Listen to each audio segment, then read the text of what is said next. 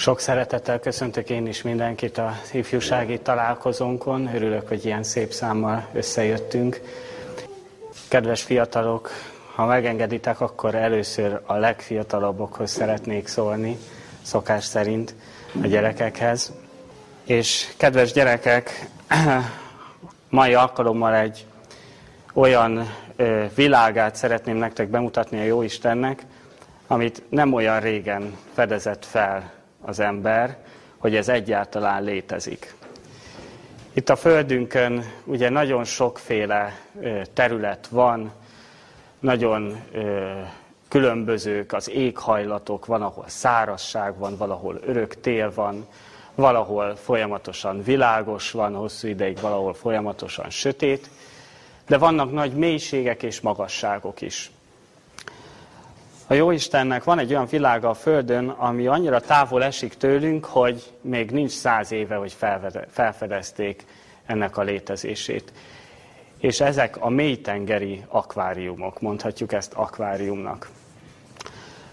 Ö, ott a mélytengerekben, ugye a felszínen, ahol áramlik a víz és van fény, nagyon gazdag élővilág van. Van sok növény és állat, és hát akik foglalkoznak akváriumokkal, ugye ezeket telepítik is, és létre is hozzák otthon mesterséges környezetben. Vannak olyanok, akik csak növény akvarisztikával foglalkoznak, tehát nagyon különleges élővilágokat lehet teremteni.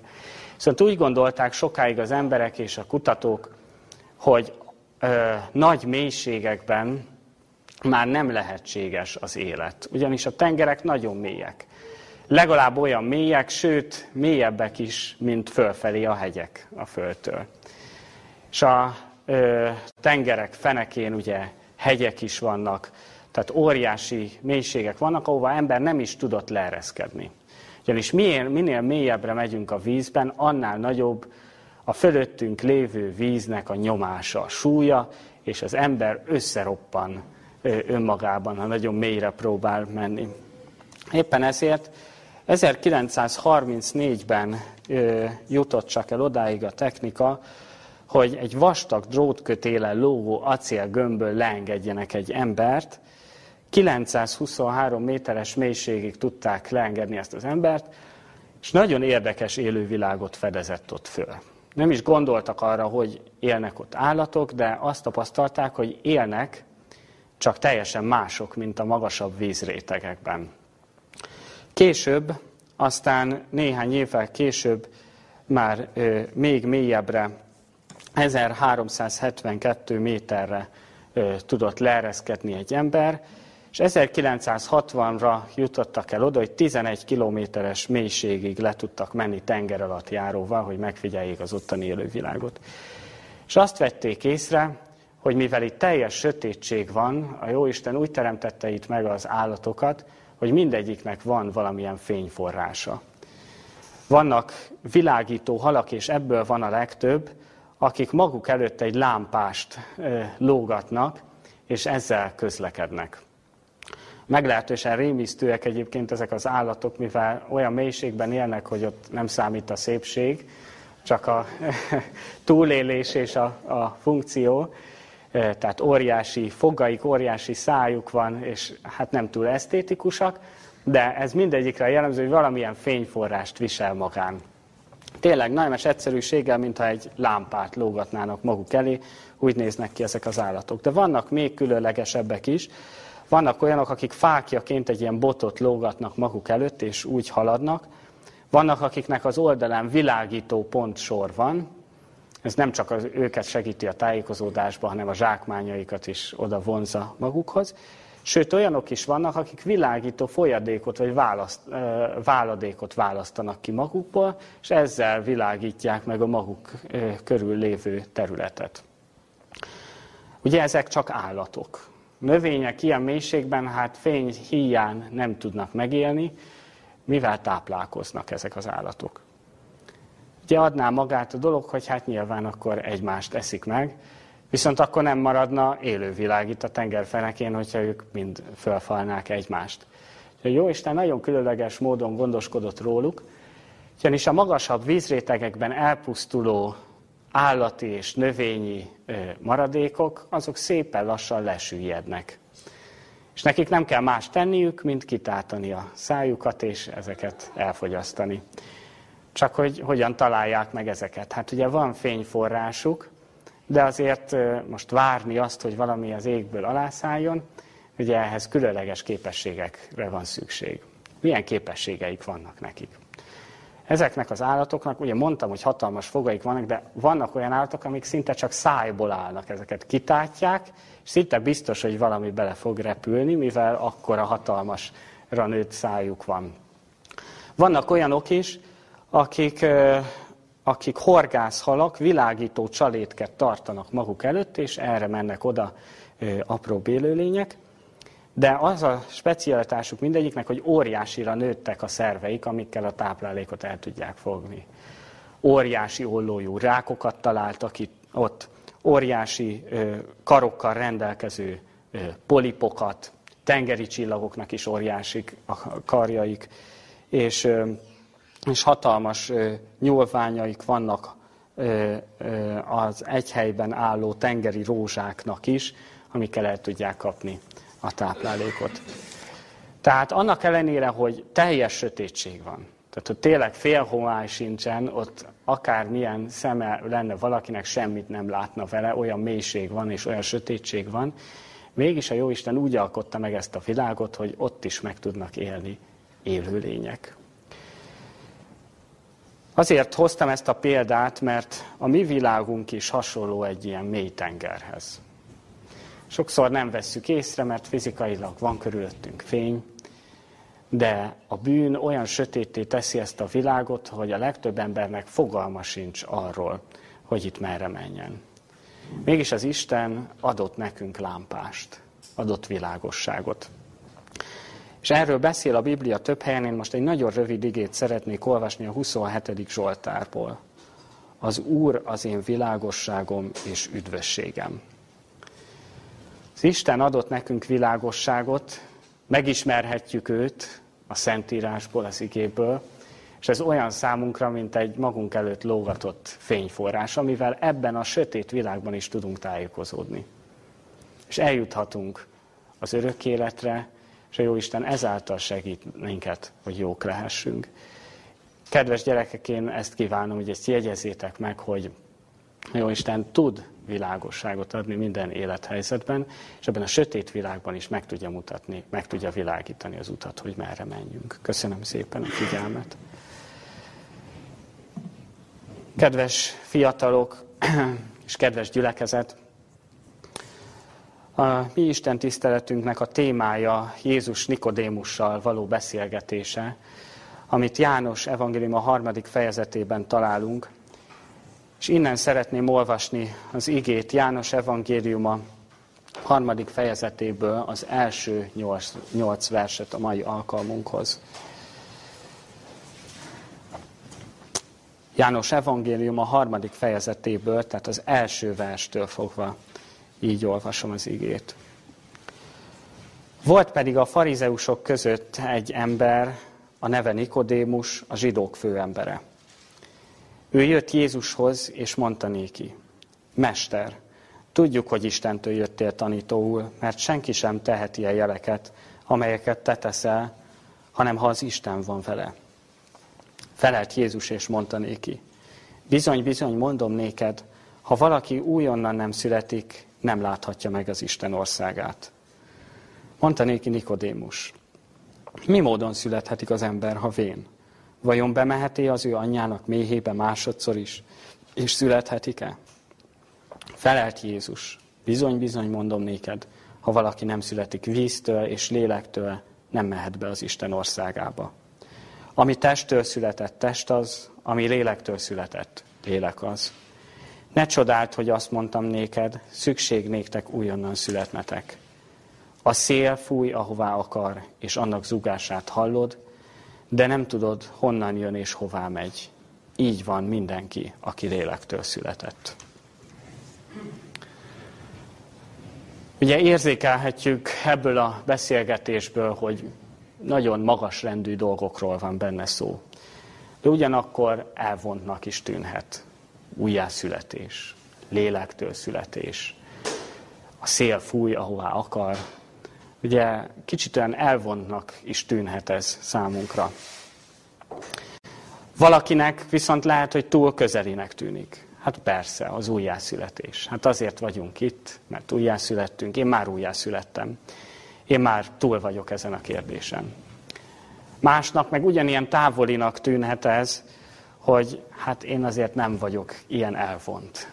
Újjászületés, szél fújása, hát szeretnék az élet dolgaiban előre haladni, meghallgatom ezeket a dolgokat is, de azért ezek túl elfontak. Valaki ugye gondolhatja ezt is.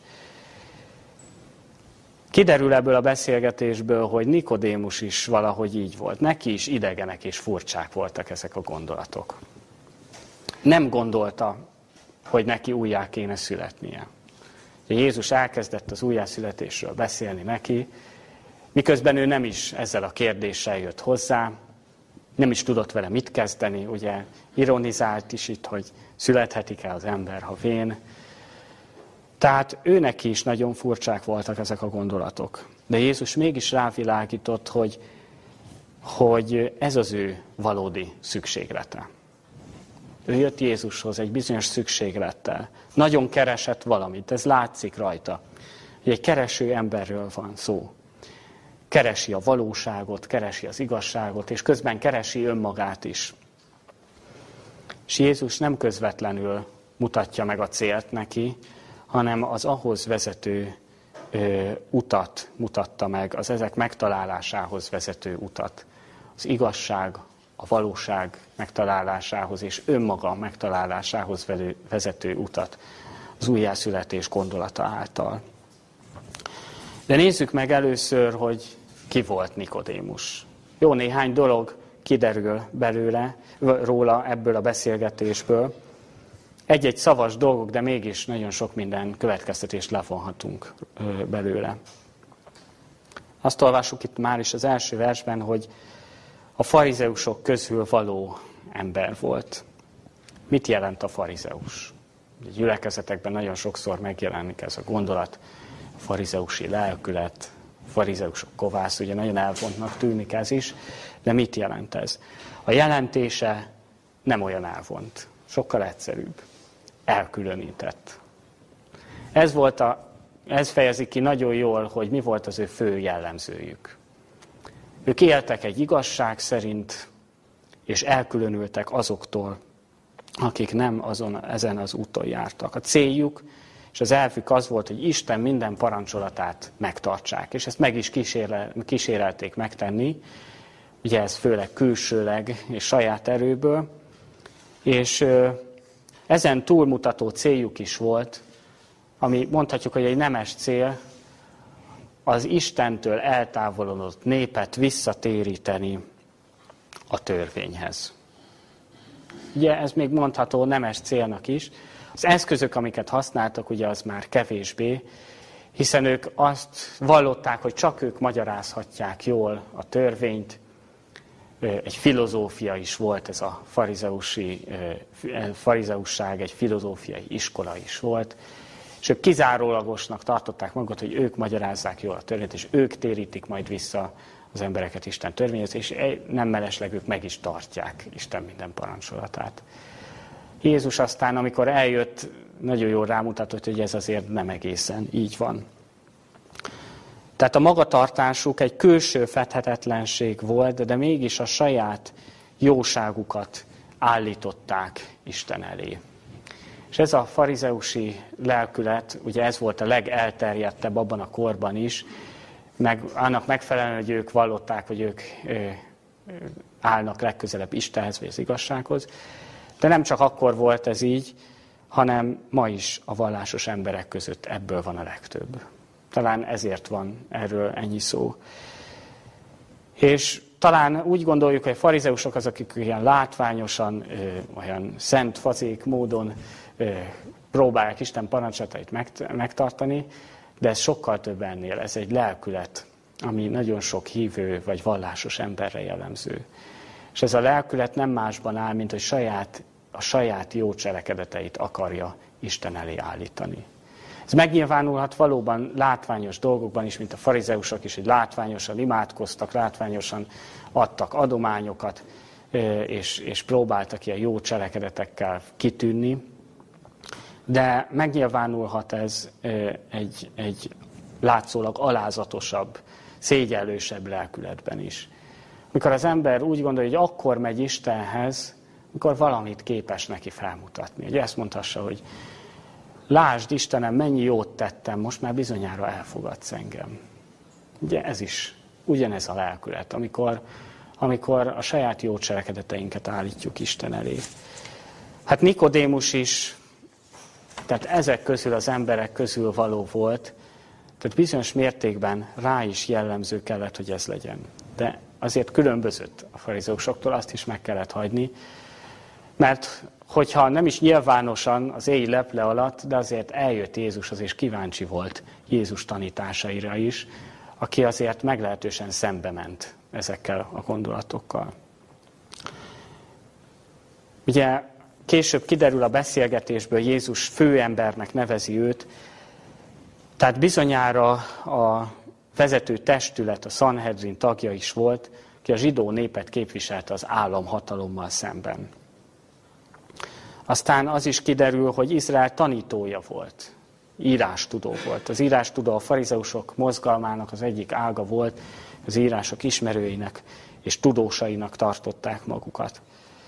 Tehát ezeknek megfelelően nagyon sok mindenben járatosnak kellett, hogy legyen, ami a Bibliát és Jézussal kapcsolatos kérdéseket is illeti. De hogyan tekintsünk erre a beszélgetésre? Ugye több ilyen beszélgetést olvashatunk az evangéliumokban, de leginkább János evangéliuma örökíti meg ezeket a beszélgetéseket. Hogyan tudnánk ezt a mai nyelvre lefordítani, ezt a beszélgetést? Én ahhoz tudnám hasonlítani, hogy ez olyan, mint egy nyilvánosságra került interjú, vagy podcast beszélgetés. Jézus, mint sikeres tanító, aki nagyon rövid idő alatt híressé vált és népszerűvé vált, nem csak tanító, hanem gyógyító és teológus is, ő hozzá megy el Nikodémus, hogy kikérdezze őt, és, és hát megtudja azt, hogy, hogy mi az ő titka, hogy ilyen gyorsan, ennyire sok embert el tudott érni, és ilyen sikeres tudott lenni. Ugye nem akarta nyilvánossá tenni ezt a beszélgetést, mégis azzá vált, mert mi is olvassuk itt, és hát nagyon sokan olvasták már a történelem folyamán, és egy meghatározó beszélgetés az újjászületésről, mint hogy látni fogjuk. Ugye a beszélgetés nem várt fordulatot vesz az elején, mert hát nem az lett belőle, aminek Nikodémus elképzelte, mint hogy sokszor egy ilyen interjúból sem az kerekedik ki, amiben, amit a kérdező elképzel. De mégis eléri a célját, mert Jézus elárulja a titkát és a sikerének a kulcsát, ami a Szentlélek munkája és az újjászületés. Jézus megválaszolja Nikodémust feszítő valódi kérdéseket, csak nem úgy, ahogy ő elképzelte. Tehát egy szakértői beszélgetés, amiben, amiben Jézust kikérdezik, én úgy gondolom, hogy ilyen jelentőséget tekinthetünk, ilyen jelentőséggel tekinthetünk erre a beszélgetésre, vagy interjúra. Hát nézzük meg, hogy akkor hogyan zajlott ez a beszélgetés. Nikodémus valami jó bevezetéssel akart indítani. Azt mondja, hogy mester, tudjuk, hogy Istentől jöttél tanítóul, mert senki sem teheti a jeleket, amelyeket te teszel, hanem az Isten van vele. Ugye nagyon jól meg volt tervezve ez a bevezetés, és hát ugyanakkor e, e, ez, ez, ebben nagyon sok minden benne volt. Kifejezte a jártasságát Jézussal kapcsolatban, hogy ő, őt látják, hogy milyen, hogyan munkálkodik, milyen csodákat tesz, nem csak miket beszél, hanem mik hitelesítik az ő, az ő munkálkodását. De ugyanakkor bizalmi légkört is teremt, és vár, azt várná ilyenkor az ember, hogy Jézus is hát így reagál majd rá, hogy hát igen, köszönöm szépen az elismerést, és, és Jézus ehelyett nem így indít. Még talán az üdvözlés is elmarad, azonnal a lényegre tér. Azt mondja, hogy bizony, bizony mondom néked, ha valaki újonnan nem születik, nem láthatja meg az Isten országát. Nikodémus, ha bár ez jó bevezetésnek tűnt, de kifejezte ezzel a hitetlenségét is. Ugye Jézus, mint Isten fia jött el a földre, mint messiás, a bűntől való szabadító. És mindennek mondta őt, csak ezt nem mondta ki. Mester. Istentől jött tanító. Csodatévő. De a lényeg valahogy kimaradt, ugye, amivel kifejezte a hitetlenségét, hogy nem hisz Jézusban úgy, mint Isten fiában. Mesternek szólítja, ugye, ami a tiszteletet fejezi ki, és ez szép dolog volt, mert Jézus nem volt képzett tanító, alacsony származású ember volt, és mégis a zsidók egyik főembere mesternek nevezi őt, tehát ezzel elismeri az ő, az ő szakértelmét. Ugye Istentől jött tanítónak nevezi. Tudjuk, hogy Istentől jöttél tanítóul. De ezzel is azt fejezi ki, hogy a kilétéről nem volt pontos meggyőződés. Hát valami Istentől jött ember, tanító, nagy csodákat tesz, igen, mester a szakmájában, de mégis nem volt meggyőződve Jézus kilétéről. Ki nem mondott kérdés volt tehát emögött a megszólítás mögött, és Jézus erre válaszolt. Ki vagy te valójában? Ugye erre volt kíváncsi, és erre voltak kíváncsiak az ő korában nagyon sokan, hogy ki Jézus. Szeretném én is föltenni a kérdést, hogy számunkra, számotokra ki Jézus. Ugye nagyon sok választ lehetne erre adni. De azért talán a legtöbben azt válaszolnánk, hogy Isten fia. Hiszen azért vagyunk itt, azért hallgatunk keresztény tanításokat, azért foglalkozunk ilyen dolgokkal, mert hát Jézus Krisztus azért Isten fiaként itt volt a Földön, és, és ez valamilyen különleges hatással e, volt e, a, a világra. Ha Isten fia, akkor ennek viszont óriási jelentősége van az életünkre nézve. Akkor emellett nem lehet csak úgy elmenni. Kereszténynek lenni csak úgy felszínesen nem éri meg. Azt mondja Pálapostól is, és csak ebben a földi életben reménykedünk, akkor minden embernél nyomorultabbak vagyunk. Ha ő a megváltó, akkor ez át kéne, hogy formálja az életünket, hiszen akkor ő meg tud szabadítani bennünket minden bűntől. És erre utal Jézusnak is ez a válasza, hogy igen, ha téged ez foglalkoztat, hogy akkor ki vagyok én, hogy, hogy én vagyok-e a megváltó, akkor, akkor ennek óriási jelentősége van. Belegondolunk ebbe. Belegondolunk ebbe, hogy a kereszténységnek ez a célja, és ez a lényege. Nikodémusban is ott voltak ezek a kérdések, mégsem mert kockáztatni. Nem merte ezeket nyilvánosan Jézus elé hozni. Éjszaka jött Jézushoz, ugye Jézusnak voltak bejáratott helyei, ahol szeretett elvonulni, és az olajfák hegye volt ez egyik ilyen hely. Látjuk, hogy a kereszt áldozata előtt is ott fogták el, mivel mindenki tudta, hogy ott szokott lenni. Tehát valahol itt találhatta meg Nikodémus is őt.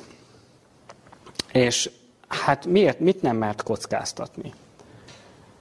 Ugye Jézus személye nem volt tisztázott, és nem akarta, hogy hát így vagy úgy ítéljék meg őt, mint tanítót, vagy, vagy akár egyszerű embert is, hogy hát Jézussal egy, egy tisztázatlan hátterű emberrel beszélget. Emellett ugye Jézus képzetlen is volt. Hát ugye egy ilyen egyszerű emberrel beszélget, ezt Jézus előtt felmerte vállalni, nyilvánosan nem merte felvállalni. Tehát ennek az egész beszélgetésnek a felelősségét és az ezzel járó elköteleződést próbálta elkerülni. Mit mondanak majd mások? Ugye ez a kérdés lehetett benne. Mi vajon merünk-e kockáztatni az elveinkért? El kell elköteleződni az elveink nyomán. Ugye az üzleti életben is szokták mondani, hogy kockázat nélkül nincs fejlődés. Földi életben, hétköznapi életünkben Sokszor vállalunk kockázatot az előrelépésért. De lelki értelemben vajon vállalunk-e kockázatot? És mennyiszer akadályoz ez a Szentlélek munkáját bennünk, ez a félelem? Mit mondanak majd mások? Mi lesz, ha én ezt lépem? És halogatjuk a döntést. És Jézus is erre teszi Nikodémusnak a hangsúlyt. Szükség újonnan születnetek. És ezt már többes számba is mondja, nem csak Nikodémusnak is, hanem mindannyiunknak is. Valaki újonnan, újonnan nem születik, nem láthatja meg Isten országát. Nikodémusnak is ez volt a gyengéje. Ezért indította Jézus bevezetés nélkül a válaszát. Ha valóban foglalkoztatnak téged ezek a kérdések, mondja ezt Nikodémusnak, akkor ezt fel kell vállalni. És akkor lehetőség van fejlődésre, előrelépésre. A választ addig nem fogod igazán megkapni, míg el nem kötelezed magad mellette, hogy a kapott válasz az, az, az meg fogja határozni az életedet. Ha az arra sarkal, hogy változtassál, hogy gyökerestől változzál, hogy szülessél újjá, akkor az szerint éj. Ha ezt nem vállalod, akkor az igazán a választ sem fogod megkapni. Mi mindent akar ez, hogy ha valaki újonnan nem születik? Ugye azt mondja itt, hogy az nem láthatja meg az Isten országát. Ezzel indít Jézus. Talán egy kicsit ijesztően hangzik, hogy hát akkor aki nem részesül mondjuk a keresztségben, mert itt a víz keresztségről van szó, az végül nem üdvözülhet. Ugye ez nagyon leegyszerűsítése a dolgoknak. Itt Jézus sokkal többet akar mondani. Isten országába való belépésnek a feltétele, de miért? Nem azért, mert Isten ki akar bárkit is zárni az Isten országából. Azt olvassuk Pálapostolnál, hogy az Isten akarata az, hogy minden ember üdvözüljön. Most mind a 8 milliárd ember üdvözüljön. Isten nem akar kiválogatni embereket, hanem az ő vágya az, hogy minden embert üdvözítsen. Egy oka lehet csak aznak, hogyha valaki nem üdvözül, hogyha valaki ezt nem akarja. Hogyha erről önként lemond. És, és így, aki, aki viszont vállalja, vállalja, az lesz képes beilleszkedni az örök életbe aki, aki nem születik újjá, az egy teljesen más elvek szerint él, mint ami az örök élet, ami, amik az örök élet alapelvei. Az önzetlenség, a szeretet alapelv, az nem tudna abban a világban megmaradni és túlélni. Az elpusztulna abban a világban. Éppen ezért mondja Jézus Nikodémusnak, hogy ezért szükséges újjászületned azért, hogy be tudj illeszkedni az örök életbe. Az, hogy vallasz elveket, hogy hallgatsz dolgokat, hogy eljössz ide hozzám az éj leple alatt, hogy meghallgassál újabb igazságokról, ez kevés lesz az örök életre. Az örök élethez át kell tudni formálódni. Nikodémusnak a válaszából, felháborodásából kiderül, hogy ő neki azért más elképzelései voltak. Például az Isten országáról is. Hát ugye a zsidók tanítása az volt, hogy azért nekik ott alapvetően biztosított helyük van.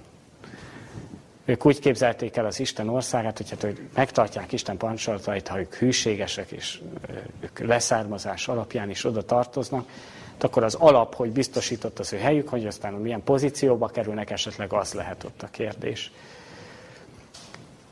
Másképp képzelték el az Isten országának az eljövetelét is. Úgy képzelték el, hogy mint itt a földi életben alakul ki valami, Izrael területén, nyilván ez a római államhatalmat félre kell tenni, és majd a messiás ezt megteszi. Ők egy kicsit ilyen földhöz ragadt módon képzelték el az Isten országát.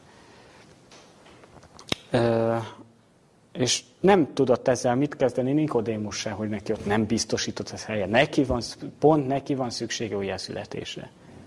Bennünk is felmerülhet ez a kérdés, ugye pont nekem lenne szükségem újjászületésre. Majd azok, akik nincsenek itt, majd azoknak biztos nagy szüksége van. Én itt vagyok, vagy, vagy pedig, hát tőlem ez olyan távoli dolog, én nem vagyok ilyen elvont. Majd azok szülessenek újjá, akik ezt könnyebben alá tudnak ezeknek a dolgoknak rendelődni. Ugye könnyen elhárítanánk ezt magunktól. De Jézus itt általános érvényűen mondja, ezt a zsidóknak mondja hogy szükség néktek újonnan születnetek. Sem az elméleti ismeret, sem a valahová tartozás nem biztosítotja a menny helyünket az örök életben. Nikodémus is ebben bízott, hogy ő tartozik valahova, Isten népéhez. A legtöbb ember valahova akar tartozni. Ugye, ki ne szeretne valahova tartozni? Valami jó baráti társaságba legalább, valami csoportba, közösségbe, felelkezethez. Mindenki keresi a valahova tartozást, és ettől reméli, hogy megtalálja számára, maga számára az igazságot, és megtalálja önmagát. Mégis Jézus itt azt mondja, hogy igen, jó a valahová tartozás, és a Biblia beszél róla, ahogy az összetartozásnak az Isten népében is van szerepe, a közösségnek óriási szerepe van, de mégis az üdvösség feltétele az más, az nem itt kezdődik. Az üdvösség feltétele a lelki megújulás. És így találhatja meg az ember az igazságot és önmagát, mert a változásnak belülről kell kiindulnia. Nikodémus is azt hitte, hogy majd kívülről átváltoztat néhány dolgon, amit majd Jézus mond neki, és akkor ezzel majd ö, megnyugtatja a lelkiismeretét, hogy tényleg biztosította helye az üdvösségben. Akkor ő tényleg jó úton jár. De mégis Jézus arra mutat rá, hogy a változásnak belülről kell kiindulnia. A lelki megújulás és ennek nyomán az elköteleződés Isten mellett. Ez adhat igazi üdvbizonyosságot. Ez adott például Pálapostolnak, és ő biztos volt, hogy eltétetett neki az, az igazság koronája. Pedig ö, volt neki is ö, gyengesége, hibája, olvassuk ezt is, de mégis ö, ő nem külső változástól és nem valahová tartozástól remélte az üdvösséget, hanem hogy elköteleződött Isten mellett, és ebben kitartott. Az újjászületés az eredeti szövegben egészen pontosan felülről születést jelent. Mit jelent, és hol a szerepe az életünkben a felülről születésnek? A személyiségünk folyamatosan alakul. Jó esetben fejlődik valamerre. Ugye szokták mondani emberek is, hogy hát azért nem ugyanaz az ember vagyok, mint tíz évvel ezelőtt. Főleg ti fiatalok érzékelhetitek a személyiség fejlődését. Ugye elindul ez a gyerekkortól, a kamaszkor egy óriási változás, aztán ugye különböző életesemények és élettapasztalatok hatására az ember változik, átértékeli az életét, mondhatni újjászületik. És valamilyen értelemben talán jobbá, jobb emberré válik. De mit kezdünk azokkal a behatásokkal, azokkal a tényezőkkel, amik felülről jönnek, amik nap, amikkel nap mint nap találkozunk, és a felülről születést munkálják bennünk. Sokszor megelégszünk azzal, hogy csak újjászületünk, de nem felülről születünk. Igen, formálódott a személyiségünk valami jó irányba, javult valamilyen irányba, kicsit jobbak lettünk, kicsit jobb helyé tesszük, most már a világot ugye szokták mondani, és sokan ezzel megelégednek ezzel a fajta újjászületéssel. Hozzá kell tennem, hogy ez még nem is feltétlen kell keresztény embernek, hanem jó esetben az ember az élet tapasztalatai, életeseményei hatására fejlődik azért a személyiségében. Viszont itt Jézus nem erről beszél. Nikodémusnak arról beszél, hogy vannak olyan behatások, amik a szélhez hasonlíthatók, amik olyan megfoghatatlan dolgok, olyan véletlenek, amik nem lehetnek véletlenek. Ugye ez, ez, ez ilyen abszurd dolog, de sokszor megéljük ezt az életben. A Szent Lélek munkája, és ezek által munkája az Isten bennünk a valódi személyiségfejlődés ami már nem is csak személyiségfejlődés, hanem jellemfejlődés. Mikor nem csak egy kicsit jobbá leszünk, kicsit jobb helyét tesszük a világunkat, hanem átformálódunk. És, és valóban megtaláljuk önmagunkat, és megtaláljuk az igazságot, ami nem más, mint a valóság. Számolunk-e azzal a munkával, vagy csak véletlennek vesszük, elsiklunk felette, amikkel Isten újját teremthet bennünket apró dolgok ezek sokszor az életben. És sokszor olyan véletlenek veszünk, mint más véletlenek összjáték. Például ez, hogy most itt vagyunk, hogy találkozunk, hogy eljutottunk ide, hogy ilyen dolgokról beszélgetünk. Én úgy gondolom, hogy ez sem lehet véletlen. Végig tudjuk-e nap mint nap gondolni azokat a véletleneket, amik nem lehetnek véletlenek. És ha ezekre egy kicsit is odafigyelünk, és beépítjük ezt a személyiségünk fejlődésébe, és elfogadjuk ezt, hogy az Isten is beszálljon ebbe a munkába, ez az, amikor a szél elkezd fújni valakiben. Ez a Szentlélek munkája. És ez volt Jézus tudományának a titka. Ezáltal értő el eredményeket a földi életben. Az Úr felkent engem, ugye már olvasok messiási jövendőlésben is, Szentlélek által tette Jézus is a csodáit is. A Szentlélek által tanított is. Szentlélek által végzett akkora munkát három és fél év alatt, hogy máig is azt tanulmányozzuk, és a megváltást ebből érthetjük meg. Ez volt Jézus tudományának a titka, és ez volt a valódi válasz Nikodémost feszítő kérdésre is. Hogy mitől ilyen Jézus? Mi az ő titka? A Szentlélek munkája és az újjászületés ennek nyomán. Érdemes belegondolnunk abba, hogy mindezt Nikodémusnak mondja Jézus, aki nem csupán hívő ember, hanem tanító is volt. Tehát az újjászületésre nem csak bizonyos életszakaszban és egyszer van szükségünk.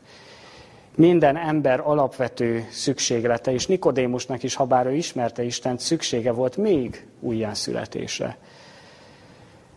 Keresztelő János is zsidókat keresztelt, akik hívő emberek voltak. Tanítványok is őket keresztelték. Aztán ott van korunknak szóló üzenet jelenések könyvében, laudéciai üzenet. Ez is hívő embereknek szól. És azt mondja, hogy Jézus hívő emberek életében olyan, mint az ajtón kívül lenne, és kopogtatnak kívülről. Nincs személyes kapcsolata a mai kor hívőinek Istennel.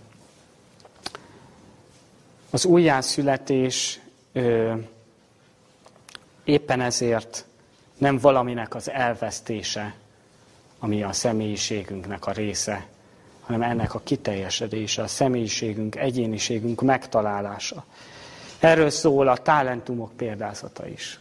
Ha valaki Isten mellett elköteleződik, az újabb talentumokat kap, olyan dolgokat fedezhet fel, amik ott vannak benne mélyen, amiket magától észre sem vett. És ezáltal találhatja meg ő magát.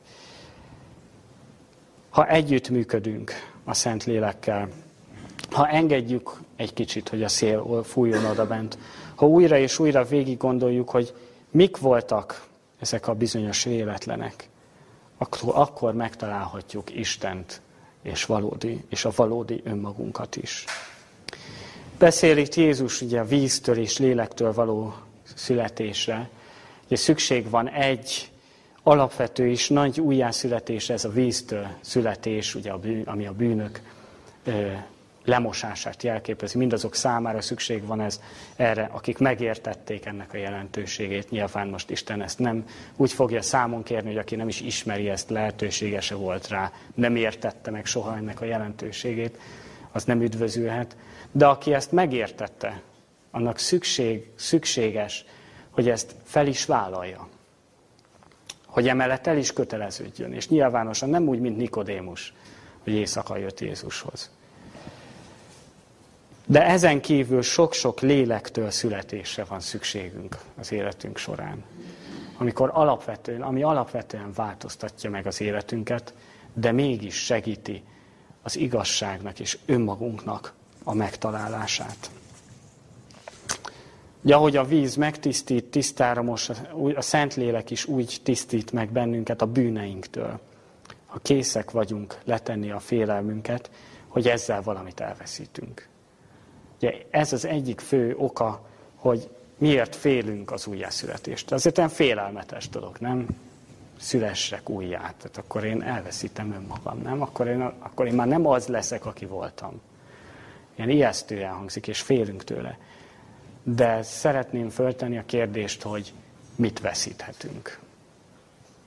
Mit veszíthetünk, ha engedünk ezeknek a benyomásoknak, ha nem engedünk ezeknek, akkor is más tényezők formálják a személyiségünket. Valamilyen értelemben fejlődni fog a személyiségünk. akkor miért nem engedünk annak, ami biztosabb, hogy jó irányba fejleszti a személyiségünket. Ellen Gold White-nak a Jézushoz vezető út című könyvéből szeretnék olvasni ezzel kapcsolatban egy gondolatot, ami egy logikus érvelés. Vajon mit áldozunk fel, még ha mindent odaadunk is? Bűnnel szennyezett szívünket, hogy Krisztus megtisztítsa, megmossa tulajdon vérével, és hallatlan szeretete által megsemmisítse, meg, megmentse. És ímé emberek mégis nehéznek találják azt, hogy mindent feladjanak. Végül is Isten azt ígéri, hogy amit veszíthetünk, az csak a jellemünkben, személyiségünkben lévő rossz. Jót nem veszíthetünk, csak rosszat. De mégis félünk szembesülni a bűnös állapotunkkal, és ez a másik félelmünk, ami miatt félünk az újjászületéstől. Félünk szembesülni azzal, hogy mi mennyire bűnösök vagyunk. Ugye lehet, hogy nem tartjuk mi annyira bűnösnek magunkat, amíg végig nem gondoljuk az életünket. Hát azért most is itt vagyunk, és Istenről hallgatunk valamit. Nem vagyunk azért olyan rosszak, nem? De ezzel ugye önmagunk jóságát állítjuk Isten elé. Nem kell félni a bűnös állapotunktól, mert van megoldás. Az újjászületés megoldás a bűnös állapotunkra, és ő, Isten felajánlja azt, hogy megtisztít bennünket minden bűntől. Ő ezt egy pillanat alatt is meg tudja akár oldani a mi életünkben. Nem veszíthetünk semmi jót, csak a rosszat az életünkben. A másik, ami miatt félünk, hogy nem ismerjük Isten szeretetét. Félünk, hogy mit kezd velünk Isten, ha mi elköteleződünk mellette. És éppen ezért itt ebben a Nikodémussal való beszélgetésben találhatjuk Isten szeretetéről azt az igét, amit a Biblia arany igéjévé, igé, igéjének is szoktak nevezni, mert azzá vált. Nem Jézus nevezte annak, hanem mert az Isten szeretetét olyan jól bemutatja. Ugye itt a 16. versben olvashatjuk, hogy úgy szerette Isten a világot, hogy az ő egyszülött fiát adta, hogy valaki hisz ő benne, el hanem örök élete legyen. Isten bennünket, nekünk csak jót akar. Ő azt akarja, hogy megtaláljuk önmagunkat, megtaláljuk az igazságot, megtaláljuk a helyünket az életben. Az Isten szeret bennünket, és nem kell félnünk, hogy valami rossz történik velünk, ha mi elköteleződünk mellette. És a harmadik félelmünk, hogy félünk letenni a saját vágyainkat és elképzeléseinket. Ugye erről is beszéltük, hogy pedig így találhatjuk meg önmagunkat. Ezektől nem kell tehát félnünk. Ezek az ösztöneinkből, az emberi természetünkből fakadnak, de ha végig gondoljuk ezeket, Isten ezek, ezekre adott megoldást. Ne féljünk tehát az újjászületéstől. És ez nem azt jelenti, hogy most mindenkinek azonnal meg kell változnia, és most ez egy arra való felhívás van, felhívás akar lenni, hanem álljunk szóba azokkal a benyomásokkal, tényezőkkel, amik az újjászületés irányába formálják a személyiségünket. Nikodémusnak is erre hívta fel a figyelmét Jézus, és Nikodémusba is ez be kellett, hogy érjen. Nem vált azonnal Jézus tanítványává, nyilvános tanítványává, de gondolkozott ezeken, és engedte aztán, hogy ezek munkálkodjanak benne. És ez később derült ki. Jézus halála kor, illetve elítéltetésekor ő már felszólalt nyilvánosan Jézus védelmében, ugye a magas tanácsban, és itt János evangéliumában olvashatjuk. Később pedig ugye szintén kiállt Jézus tanításai mellett. Beérlelődtek benne, engedte, hogy munkálkodjon benne ez a Szentlélek.